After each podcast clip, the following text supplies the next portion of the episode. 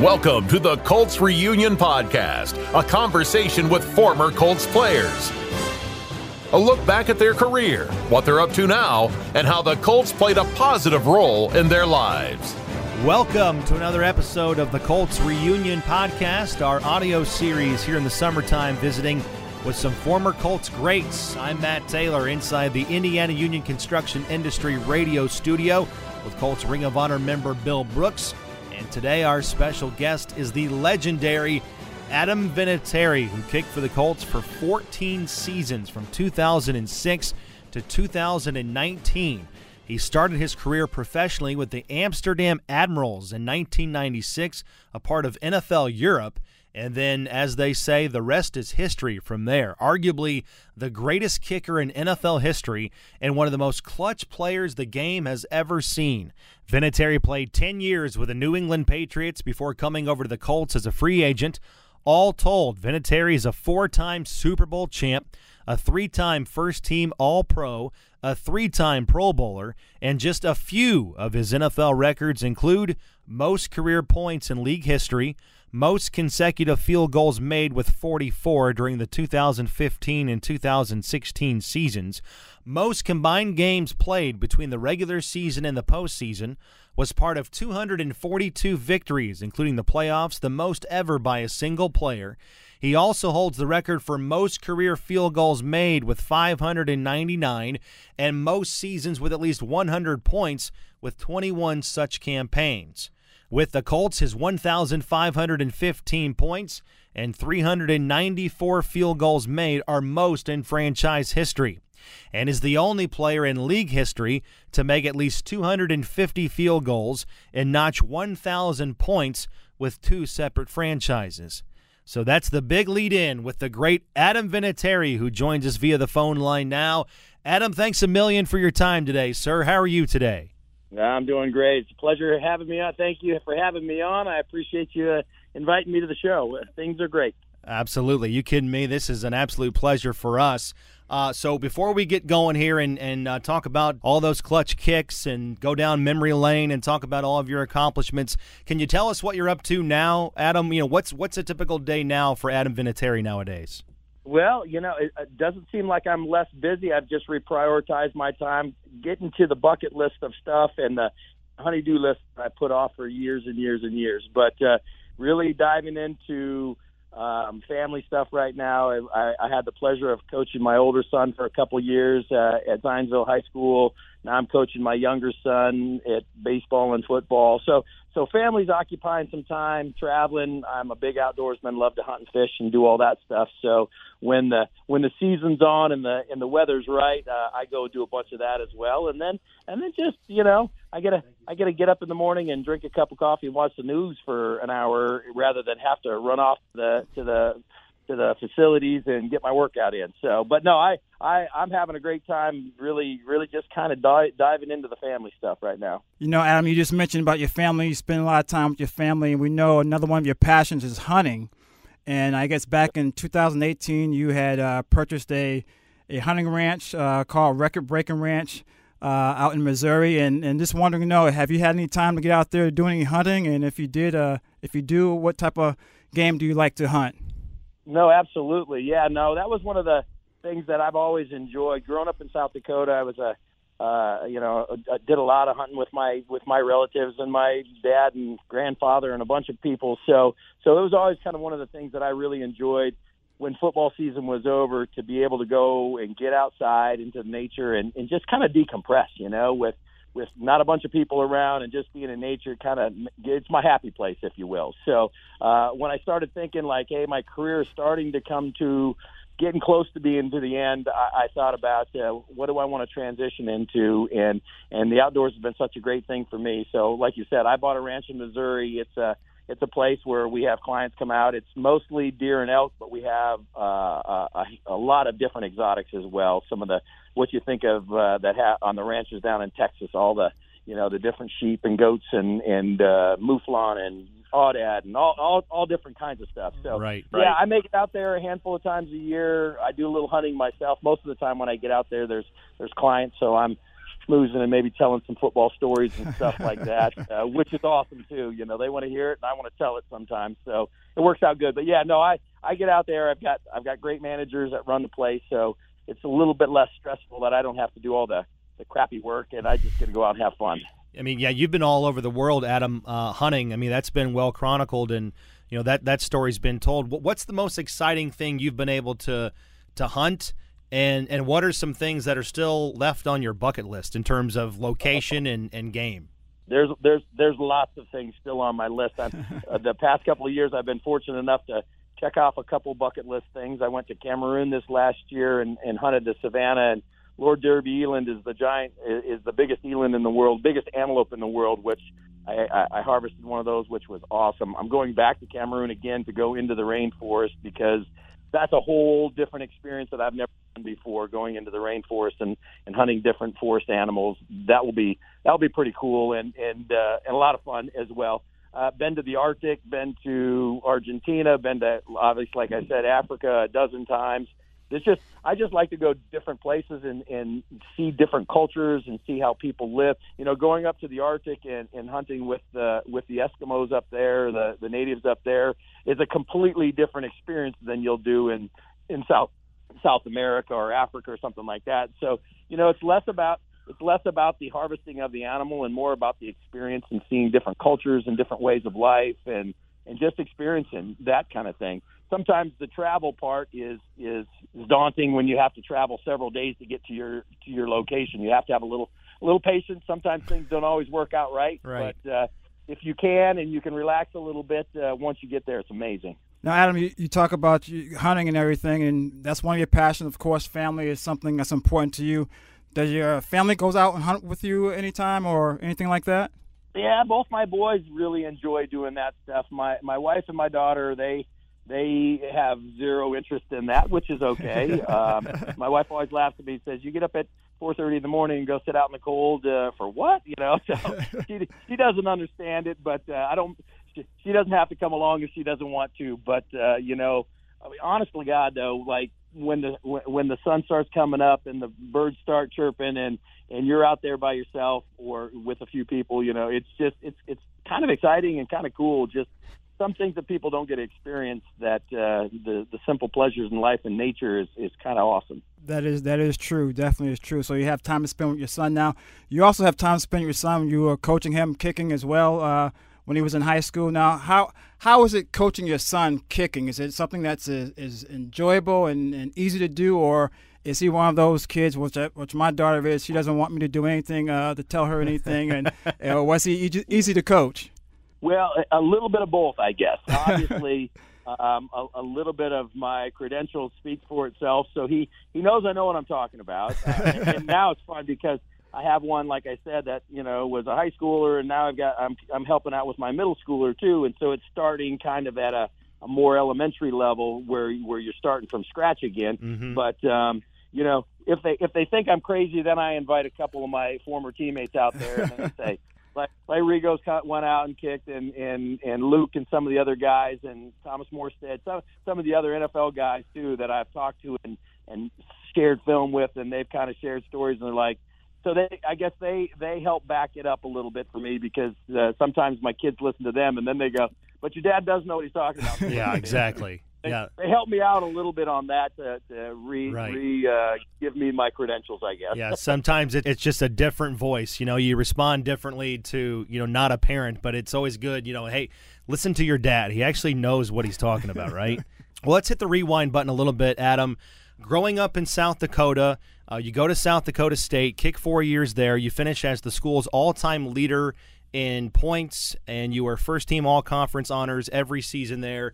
Then you get the opportunity um, in N F L Europe in nineteen ninety-six. You train with the Amsterdam Ad- Admirals. You were a kicker and a punter initially. Um, I guess we'll start there, Adam. How, how did you get that opportunity? How did that come about for you?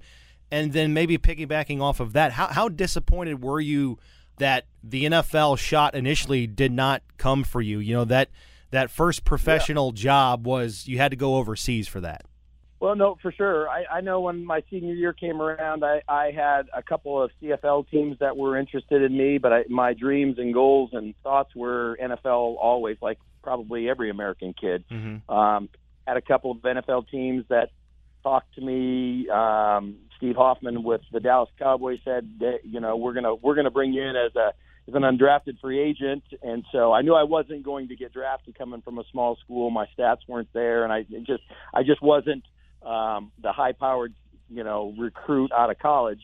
Um, but draft came and gone, and I didn't get any phone calls, so it was like, oh my gosh, what am I going to do next? And I really wasn't willing to give up football yet at that point. I thought I still had a chance and something to offer at that point. So as I started to search around, uh, figured, you know, started working with a kicking coach down in, in Virginia who had connections with the N F L Europe. And, and um, I guess they spotted me and decided, uh, the Amsterdam Admirals decided that they thought that I would be a good uh, a good pickup for their team, and I'm glad they did because it worked out pretty well. And, and right. uh, at training camp in, in Georgia, actually, it was at the Atlanta Falcons training camp where all the N F L Europe teams met up before they flew overseas and went to their respective countries. And so all of the specialists worked together for a couple of weeks, and, and a lot of the N F L coaches were were there recruiting and watching and that kind of stuff. And that's where I met New England's coach, and ironically enough, Clyde Powers, who, who was uh, – a scout with the Colts at the time. So the two teams leaving Amsterdam that were that had some interest in me at the time were both Indy and, and New England. But wow. At the time, I felt New England was, was the one that I actually had a better shot of actually making the team. Right. So I signed with them, and, and, you know, kind of the rest is history from there. Yeah, so so there you sign with the Patriots as an undrafted free agent. Then you come in, you're competing for the kicking job with Matt Barr, who was a very established kicker at the time, and the head coach of the Patriots at the time was Bill Parcells, and he and Barr actually had some history together in New York. They won a Super Bowl with the Giants in nineteen ninety, uh, but even with that, you end up winning that job because Barr, from what I read, Adam, couldn't efficiently perform kickoff duties. So you're the guy. What, what do you remember about that competition and how close it was and how nerve-wracking it was to get that opportunity? And if you don't get that opportunity, Adam, and, and get that job, I don't think the world ever knows uh, you as Adam Vinatieri as we know you today in terms of one of the greatest kickers and clutch kickers of all time. So what do you remember about that initial competition in the N F L? Well, yeah, no, and, and I think that's probably why I chose uh, New England over any other potential spots, because New England said, hey, we've got Matt Barr as a field goal kicker. He's forty-plus years old. He doesn't have a kickoff leg much anymore, so we're going to bring in – and they brought in, I think, four of us rookies to compete for the kickoff job. Um, and within the first week, ten days, I kind of solidified that position, if if you can, I guess. I'm probably the best one of the four of us that were there.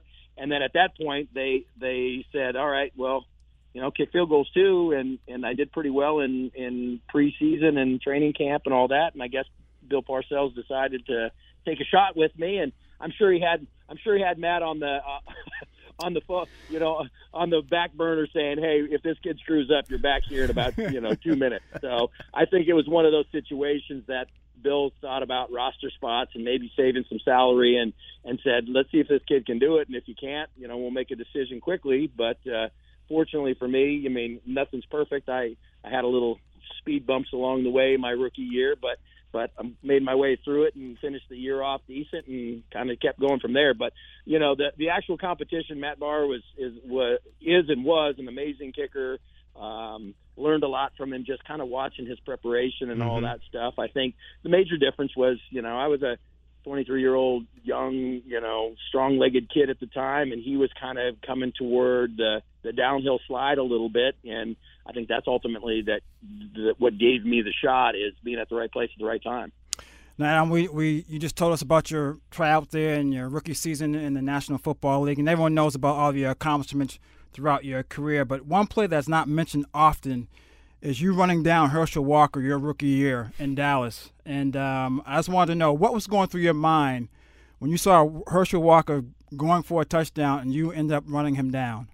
Yeah, I don't know how that happened, to be quite frank with you. I think uh, I don't know if I don't know if God is a football fan and or a Dallas fan or a New England fan, but that day he definitely helped me out because I'm not as fast as Herschel Walker. But for some reason he, he broke loose, and I was kind of in the middle of the field, and he was down to, to my right side. You know, he kind of going toward the sideline, and he, he broke loose past everybody, and and uh, I really didn't have an angle on him. I, we were about even, and I was a ways off, so I had to – I just remember taking off running and, and thinking to myself, I'm not letting him get to the end zone. And, and how I picked up that bit of speed is is only by God's grace, probably, because I'm not as fast as Herschel. But, you know, every every couple ten yards, I was gaining a little ground and gaining a little ground, and then all of a sudden I got to a point where I could dive and, and kind of wrap him up at about the, I don't even know, twenty-five-yard line or twenty.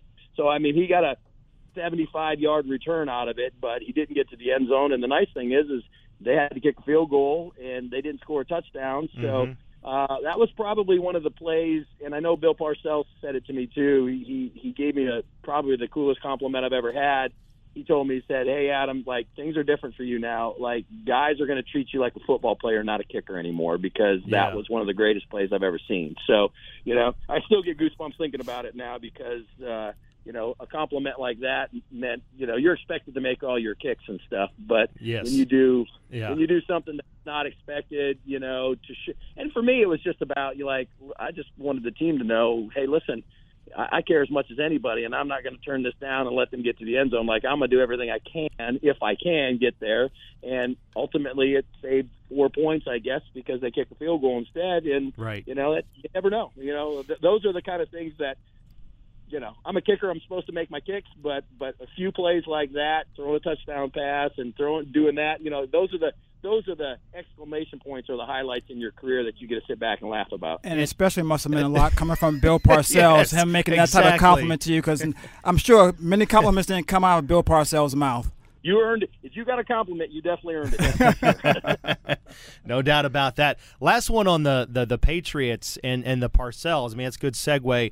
Your rookie season, Adam, early on, kind of some ups and downs, and then I think it might have been week three, correct me if I'm wrong, but Uh, the Patriots, you guys are up big, and there's an opportunity for you to kick a field goal late in a game, and then Parcells comes up to you and, and basically gives you an ultimatum. Is is that kind of how that story goes? Do you do you remember that correctly?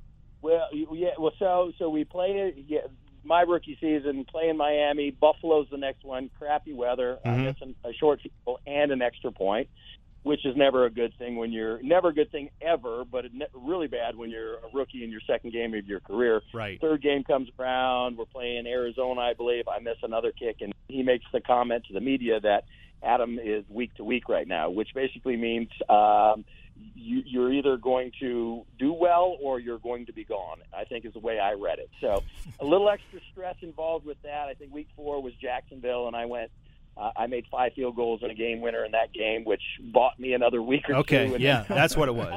Yes. That was kind of the thing that kind of helped push me and build confidence. And I think the rest of the season after that, the first three weeks were pretty tough. And then after that, things got a little bit better. And I guess I caught my groove a little bit or whatever. And, and the rest kind of was fairly, it was never easy. And you, you're never not stressed out as a kicker or as a rookie kicker with Bill Parcells for sure, but I think I bought myself another week, and you know, like I knew I was week to week as a rookie anyway. There, there that goes without saying. But uh, when he publicly said that, I knew that I better have a good game, or or I'm going to be uh, back in South Dakota trying to find a job.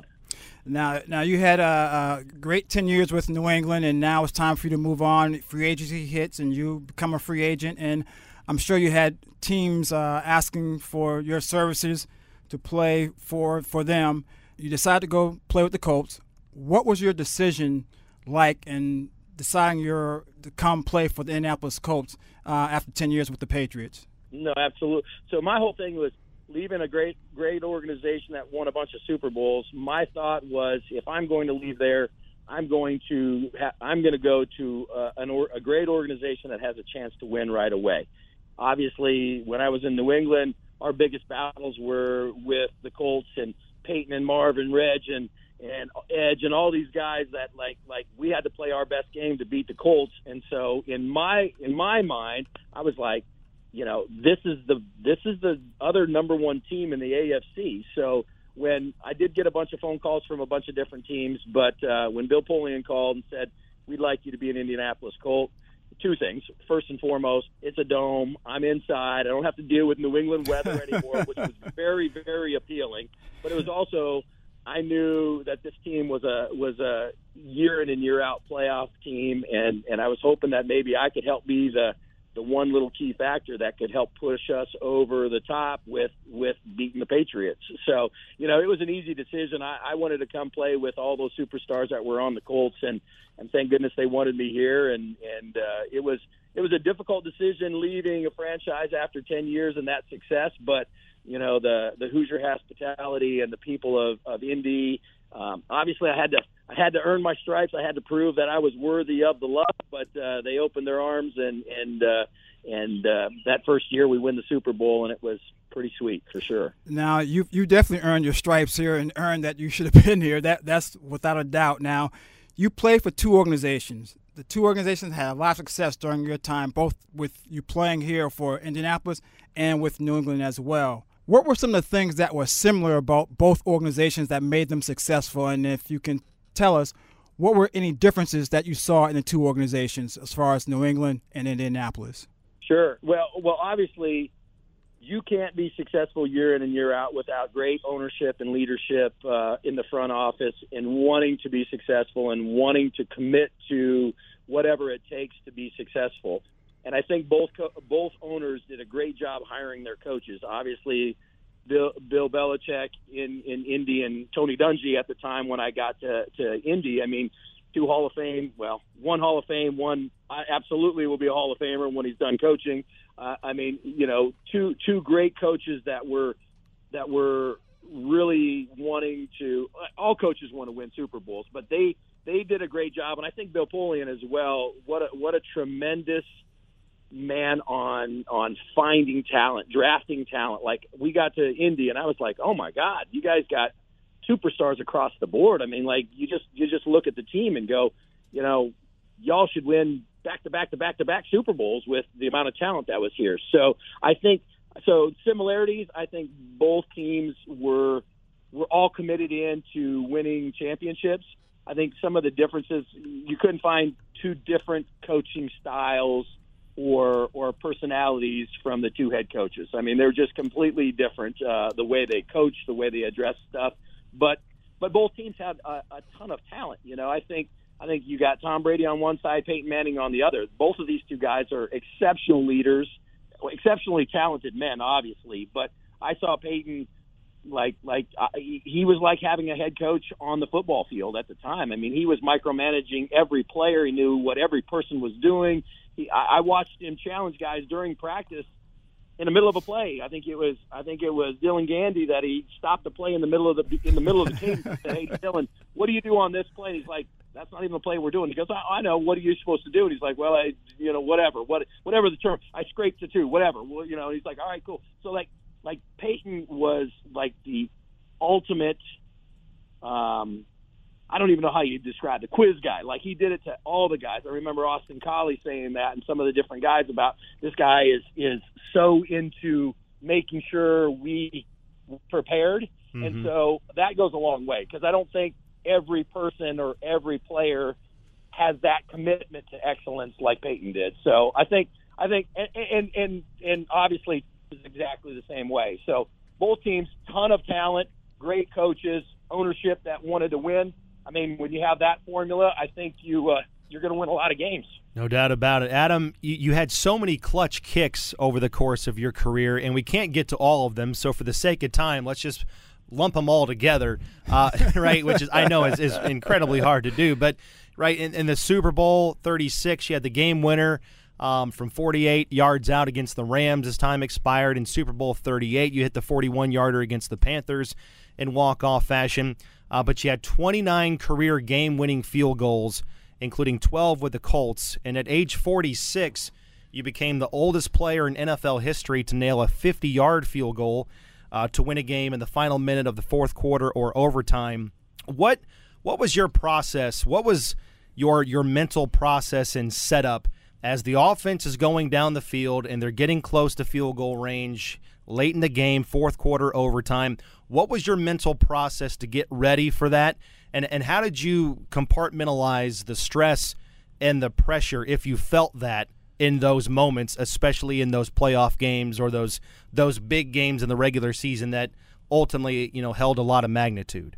Yeah, I think every coach tries to teach a process, right? Like, like you have to trust you, you trust the process throughout, not only throughout a season, but but I had I had a process for me as well. You know, like very very meticulous on when we cross the fifty-yard line, I'm in the net. You know, X amount of kicks to get ready. Um, I you know I always had a, a ton of trust in the guys, you know, that are going to be blocking for me, to snap, the hold. You know, I, I was very, very fortunate throughout my career to have really great athletes around me that cared, that, that really wanted to be. Well, for instance, Pat McAfee signs with the Colts, call, it tells me, "Hey, Adam, I've never held one day in my life." And I'm like, oh, my gosh, right? Like, holy cow, this is going to be interesting. Caused me a little bit of stress, obviously. But to his credit, like, I flew him off to, to North Carolina, where Kenny Walters, who at the time was by far my favorite, best holder I've ever had, and I said, "Hey, you know, Pat, you're going to go, and you're going to work with him for a couple of days."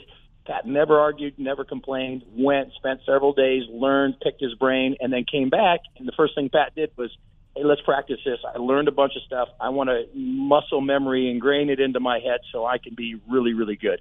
And that's what he did, and that's why I have such a huge respect for him and some of the other guys that I've played with, because they're professionals. They want to be good. They want to be great. They want to be the best, right? So I guess when, what I'm, why I tell that story is because now I can step onto the field, and I know that they're going to do their job. I don't have to worry about, mm-hmm. you know, hey, is the guy's up front block? Is it going to be a good snap? Is it going to be a good hold? I can just pr- trust that and just really rely on my process about, you know, clearing my mind, thinking about what the kick is. Hey, you know, and, and that's the other thing, you know, if if you, a good kicker can not let his mind mess him up, because technically, form-wise, you know, we've all done it a million times. We, our body knows what to do. The reason why it fails at times is we're thinking about too much, or we're thinking about the one that we missed last game, or, or oh, my God, there's so much pressure on this one, or whatever. And so I guess for me, I, I don't know. I would say I was pretty good at clearing my mind and really just focusing in on my little bubble, my little three-yard circle around me, and, and not worrying about all the other stuff, just right. trusting the process and, and really just doing my thing. And and I think I think over years, and the more you do it, the longer you do it, and the more experiences you have, not to say the twenty-ninth one was any easier than the first one, but you've built on so many years of experience that, that it's a little bit easier maybe to know that you can do this, right? So so for me, it was all about, like, never letting it get too big. I mean, obviously I knew that first Super Bowl game winner, if, you know, or or, or the one in the snow against Oakland, uh, that's maybe the one that I'm the most proud of in my entire career. Yes. You know, if we miss that kick, we're cleaning out our locker and the season's over. But if you're going out there onto the field thinking about that, you're probably going to miss the kick. you you really have to be – I'm thinking, okay, there's snow on the ground, short steps, you know, don't try too much, you know, do all the little things, all the technical things. And then, again, that's that's trusting the process of what you've learned, and, and hey, it takes this much time. You, this is how you do it. This is, you know, your form, your, you know, all that stuff that goes into it. And, and if you can do that, and you can rely on that, and you can really shut – shut your mind from thinking too much other than that, I think you're you're going to be in good shape. You know, a very underrated kick of yours that, that I, I will always remember is the, the blizzard game, the snow game in Buffalo. I think it was in two thousand seventeen. I mean, obviously yep. the, the aesthetics of that game are, are not going to win any prizes, but uh, it was late in the game. I think the game went into overtime, if I'm not mistaken, yep. and you have yep. to drill a clutch extra point in the snow. I just remember, like, Anthony Costanzo and Jack Doyle out there kicking snow out of the way to give yep. you a, a patch of turf to to nail this thing, and it was a, a line drive knuckleballer, and it went in. I, I, I think that was one of the most clutch kicks I ever saw from you personally. Yeah, that weather up there, I tell you what, about if, if I had to name my ten worst weather games I've ever played in, nine of the ten are in Buffalo. It just, just right. like that's always the situation. In that particular game, it snowed the entire game, lots and lots of snow on the ground, like yeah. six, eight inches, whatever it was. But, yeah. yeah, that was one of those that, you know, we were going for two. Jack Doyle catches it in the end zone. They call us on a pick play. Now, all of a sudden, it's a ten-yard penalty or whatever, and And uh, uh, coach said, uh, let's kick it. And I'm like, kick it in this, and on a penalty on top, it's a, I don't even remember, a thirty-eight or forty-three yard extra point. I'm like, oh my God, this is crazy. But yeah, fortunately, you know, like I said, the guys moved as much snow off the ground as they could, and yeah. and uh, I knew I had to play it outside the upright. And it's funny, if you watch the Buffalo player, he he definitely thinks I miss it. He's like, no, good, and it just kind of kind of hooks back in and goes where you yeah. know. And I remember McAfee, you know, his comments on his show is like, oh my God, he made that key, like what the heck, you know, that kind of thing. So there's been a few of them that I kind of kind of pinch myself yeah. and go, you know, think about like like of course I try to play, but but. you know, to, to, to think you know where to kick it and how to do it and all that stuff, but then to actually make the kick, I think you're right. right. That was probably one of the, the craziest ones I've ever made, for sure. I mean, it's amazing. You played twenty-four years. I bring up one kick, and you know all the details about it. You know, the entire setup, man. It's just that, that's why you are the way you are, and that's why you are one of the greatest of all time. And you brought up Pat McAfee, and, and he was your holder during that Uh, stretch, Adam, where you, you still own the N F L record for most consecutive field goals made with forty-four between twenty fifteen and twenty sixteen. I was there for all of them. As I said, Pat was your guy. Looking back on that streak, how much were you in the zone, for lack of a better term, during that time? I mean, outside of McAfee, how what what, what else allowed you to get that record uh, in terms of how you were feeling physically? Mentally, you were just sharp as all get out. What else allowed you to achieve that record? Yeah, you know, it, it's funny because I, you know, I, I remember that streak, and, and there was time, you know, there was, you get in the middle of that, and for some reason, you know, everything was going right. You know, it, it just, I felt literally, I felt like I couldn't miss. Right? We would, we would go through, and Pat, Pat even said it too in some of his interviews that he's done. He's like, you know, during that streak, like, he wouldn't miss in practice either. We'd kick eleven, twelve kicks during practice, and he goes, I, there was three or four weeks that he never missed right. a single kick. And and I don't know why that is, right? I mean, it's it's always our goal to be perfect on our on our kicks and stuff like that. But it just, yeah, we were we were grooving it at that point. And I think, you know, confidence is is I think you can build over time. You get streaky good, or, or even the other way, you know, a baseball player goes through a, a slump that he can't hit a ball, and nothing's changed. It's just, he just, you know, you might be having bad luck, and then all of a sudden he's pressuring a little bit, or stressed out a little bit, or trying too hard.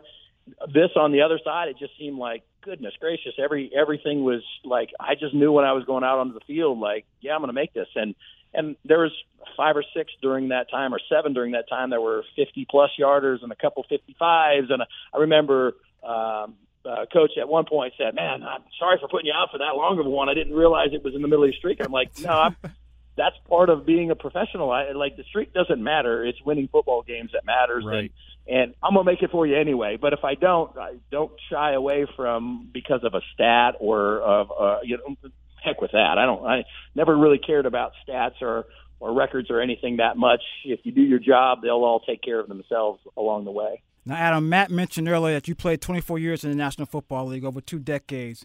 When you started out in nineteen ninety-six, did you ever think you have played this that long and had the success that you did have in the National Football League? No chance.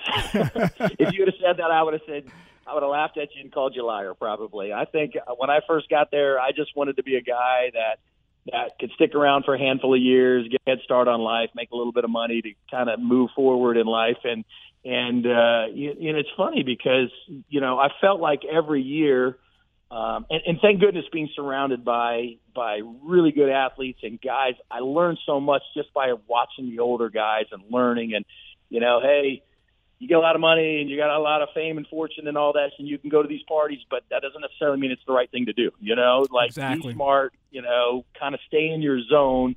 And the only, the only party that you should have a good time and maybe get crazy at is the Super Bowl party after you win it. That, that's your, right. But other than that, kind of, I always felt like, I always felt like, you know, just, just do everything you can to, to be successful the next week and the next week. And then at the end of the season, kind of look back on the season and go, okay, what could I have done better? What should I work on on this off season? How can I take care of my body a little bit better? Can I lean out? Can I get stronger? Can I eat better? Can I, you know, all the little things that, that could potentially make you one percent, two percent, five percent better.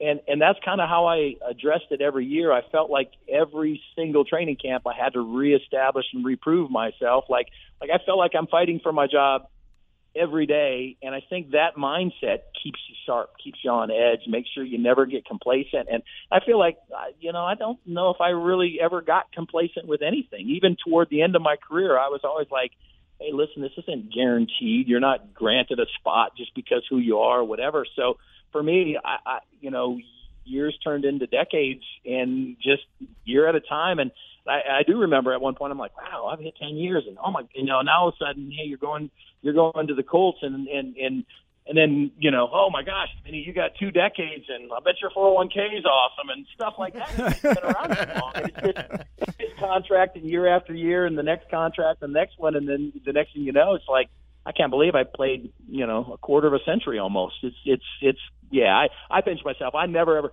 I remember playing against Morton Anderson when he was really close to the end. I think he was in Atlanta at the time, and I was still in New England. And I, I just remember meeting him because he was, you know, growing up as a kid, he was the guy along with some other guys, but I, I just admired him so much. And I got to play, you know, against my, my idol, if you will. And, and I remember, like, shaking his hand and, and saying, you know, this is amazing. I get to play against you on, on the same field as you. I said, nobody will ever touch your record. You're, you played so long, right? And then to be able to to ultimately play pretty much the, about the same length of career and, and actually, you know, eclipse his, all, some of his records and the all-time leading scorer and all that. Like, I've never thought in a million years I'd have that opportunity. But, again, like I said, it was just, year in, year out, don't even think about those kind of things. Just just keep plugging away until you can't do it anymore and see where you end up.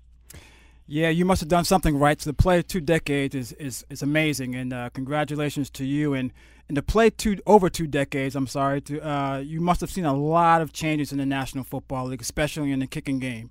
What are some of the changes did you see in the kicking game from the time you got in to the time you left the National Football League? Well, you know, there absolutely from ninety-six to nineteen or whenever the last year was, uh, tons of changes. Uh, some good, some eh, whatever. A, a lot of health and safety things that uh, the C B A and the Players Association and the owners did to make the game safer, less contact uh, during practice, and you know, neurocog guy, you know, physicians and stuff on the sideline to make sure that you know, it, lots of good changes toward the game. Some rule changes to make sure, you know, you know, defenseless receivers and just a lot of things like that. Um, but as far as the game itself, you know, players just keep on getting bigger, faster, stronger. I mean, it's it's amazing what guys, you know, back when I first got into the league, um, you know, I remember some of the old guys that were there that they talked about, you know, back in the seventies and eighties and early nineties, they're like, yeah, I had to get a second job because they didn't get paid enough during football season to to to be their full-time job. Well, clearly that's different now, and guys mm-hmm. are, are really, you know, taking care of their bodies year-round. It's not a off-season versus on-season. It's a you want to play for a long time in this league, you better not get too far gone kind of thing. So, but, but yeah, the what, what guys are doing with footballs now, you know, the, the how the punters are taking different types of punts. We, yes. we didn't have all these crazy flip-flop balls or these across-the-field stuff. I mean, they just it just didn't exist. I remember if, you know, if a guy had a forty-yard net was unheard of, and now it seems like two or three or four guys every year do that, and it's just guys are just getting better, you know, more technically sound than they used to be even to a certain degree.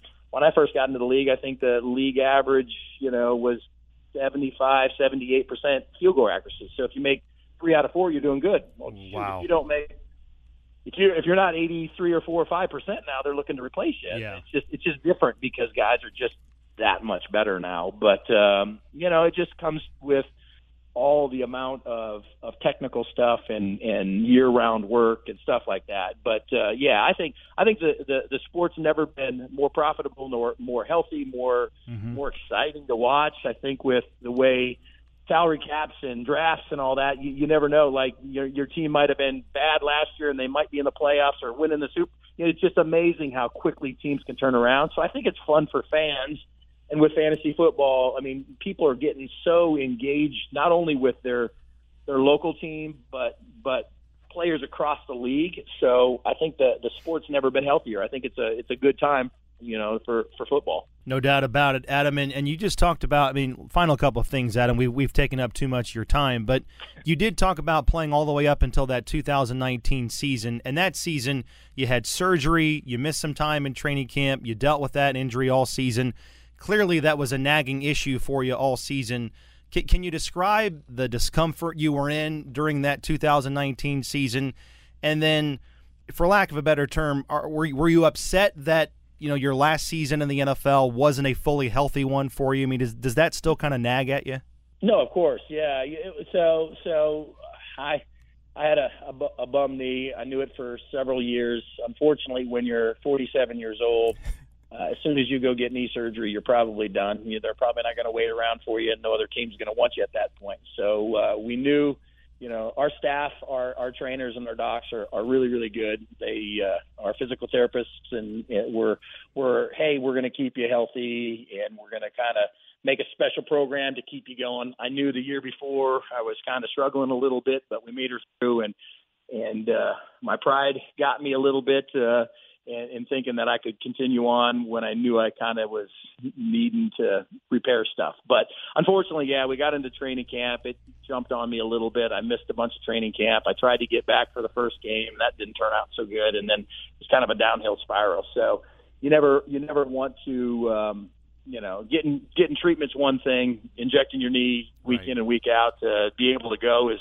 is a bad thing. And we got to a point where we just couldn't continue on. And, you know, my pride was telling me, keep going, you know, you can't let the team down. But I guess being on the field playing not at your peak is, is, uh, is hurting the team as well. So, yeah, I, I obviously I wanted to make a, you know, after my surgery, my, my after, after having that surgery, after that season, in the middle of the season, going on I R and doing that, I was like, I'm coming back. I'm going to make sure that this isn't my last year. I'm going to push through this and do all that.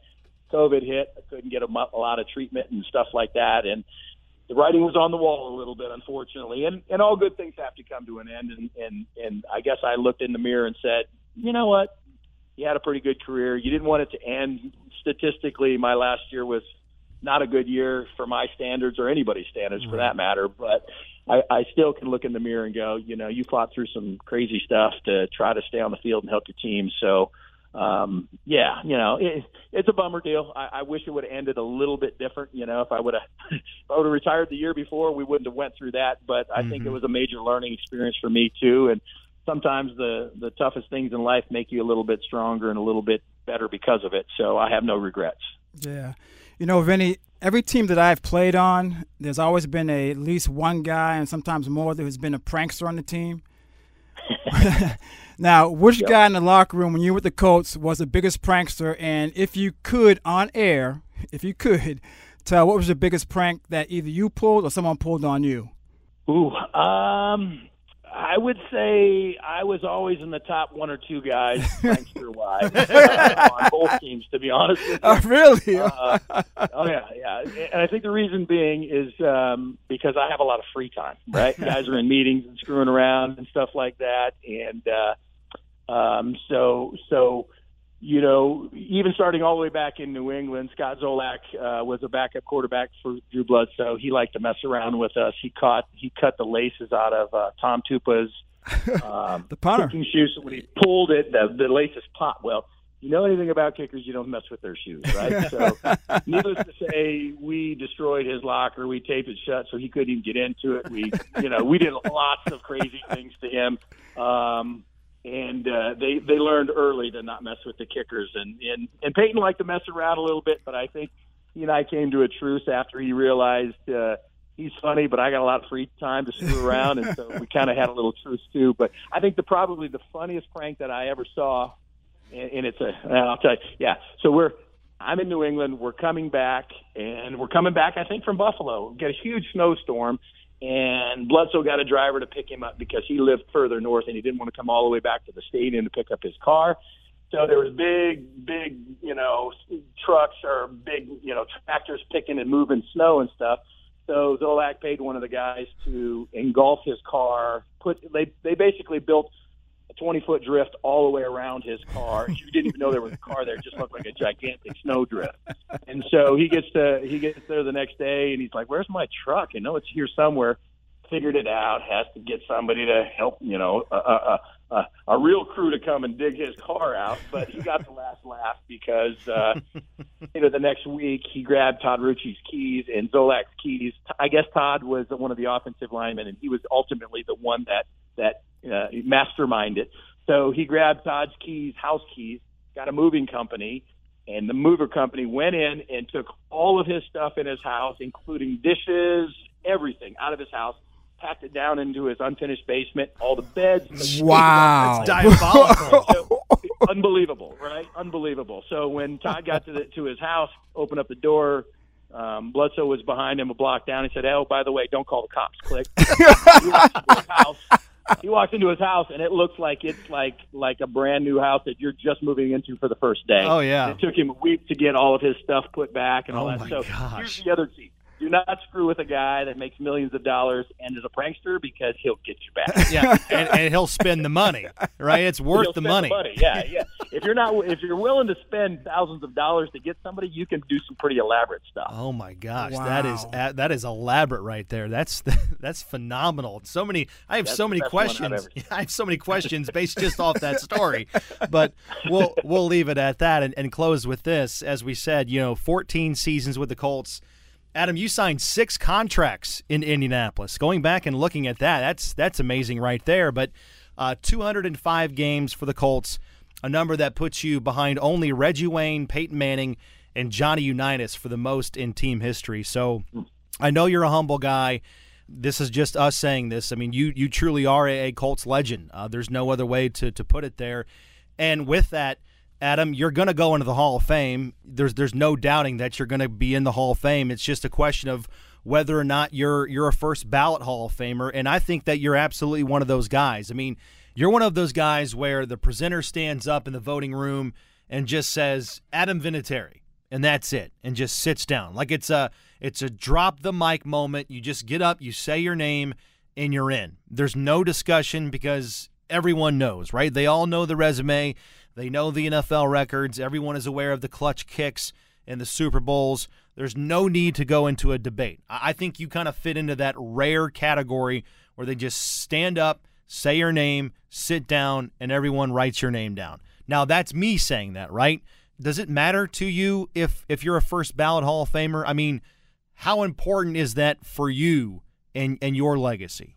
Well, here's the deal. Uh, I, I hope everything that you've said is is accurate and it works that way. I mean, you know, I never really talked about it when I was playing because I was like, ah, don't jinx anything and don't right. do this or that. Uh, you know, it, I've been blessed to be on great teams surrounded by great athletes that have allowed me to be in the position to help, you know, win games, put icing on the cake, you yeah. know, win Super Bowls and that kind of stuff. So, you know, am I hopeful to make the Hall of Fame? Absolutely. I, I think any of us that would say that they're not are are lying or being silly or whatever. I hope I hope that's the situation. If I'm if I'm lucky enough or blessed enough, or the people that think that I'm worthy of going in as, as a first ballot, that would be amazing. But for me, you know, I look at it this way and I go, couldn't have done it without any of and all of the guys that helped me along the way, my parents that raised me the right way, and the right. coaches that I've had throughout all this.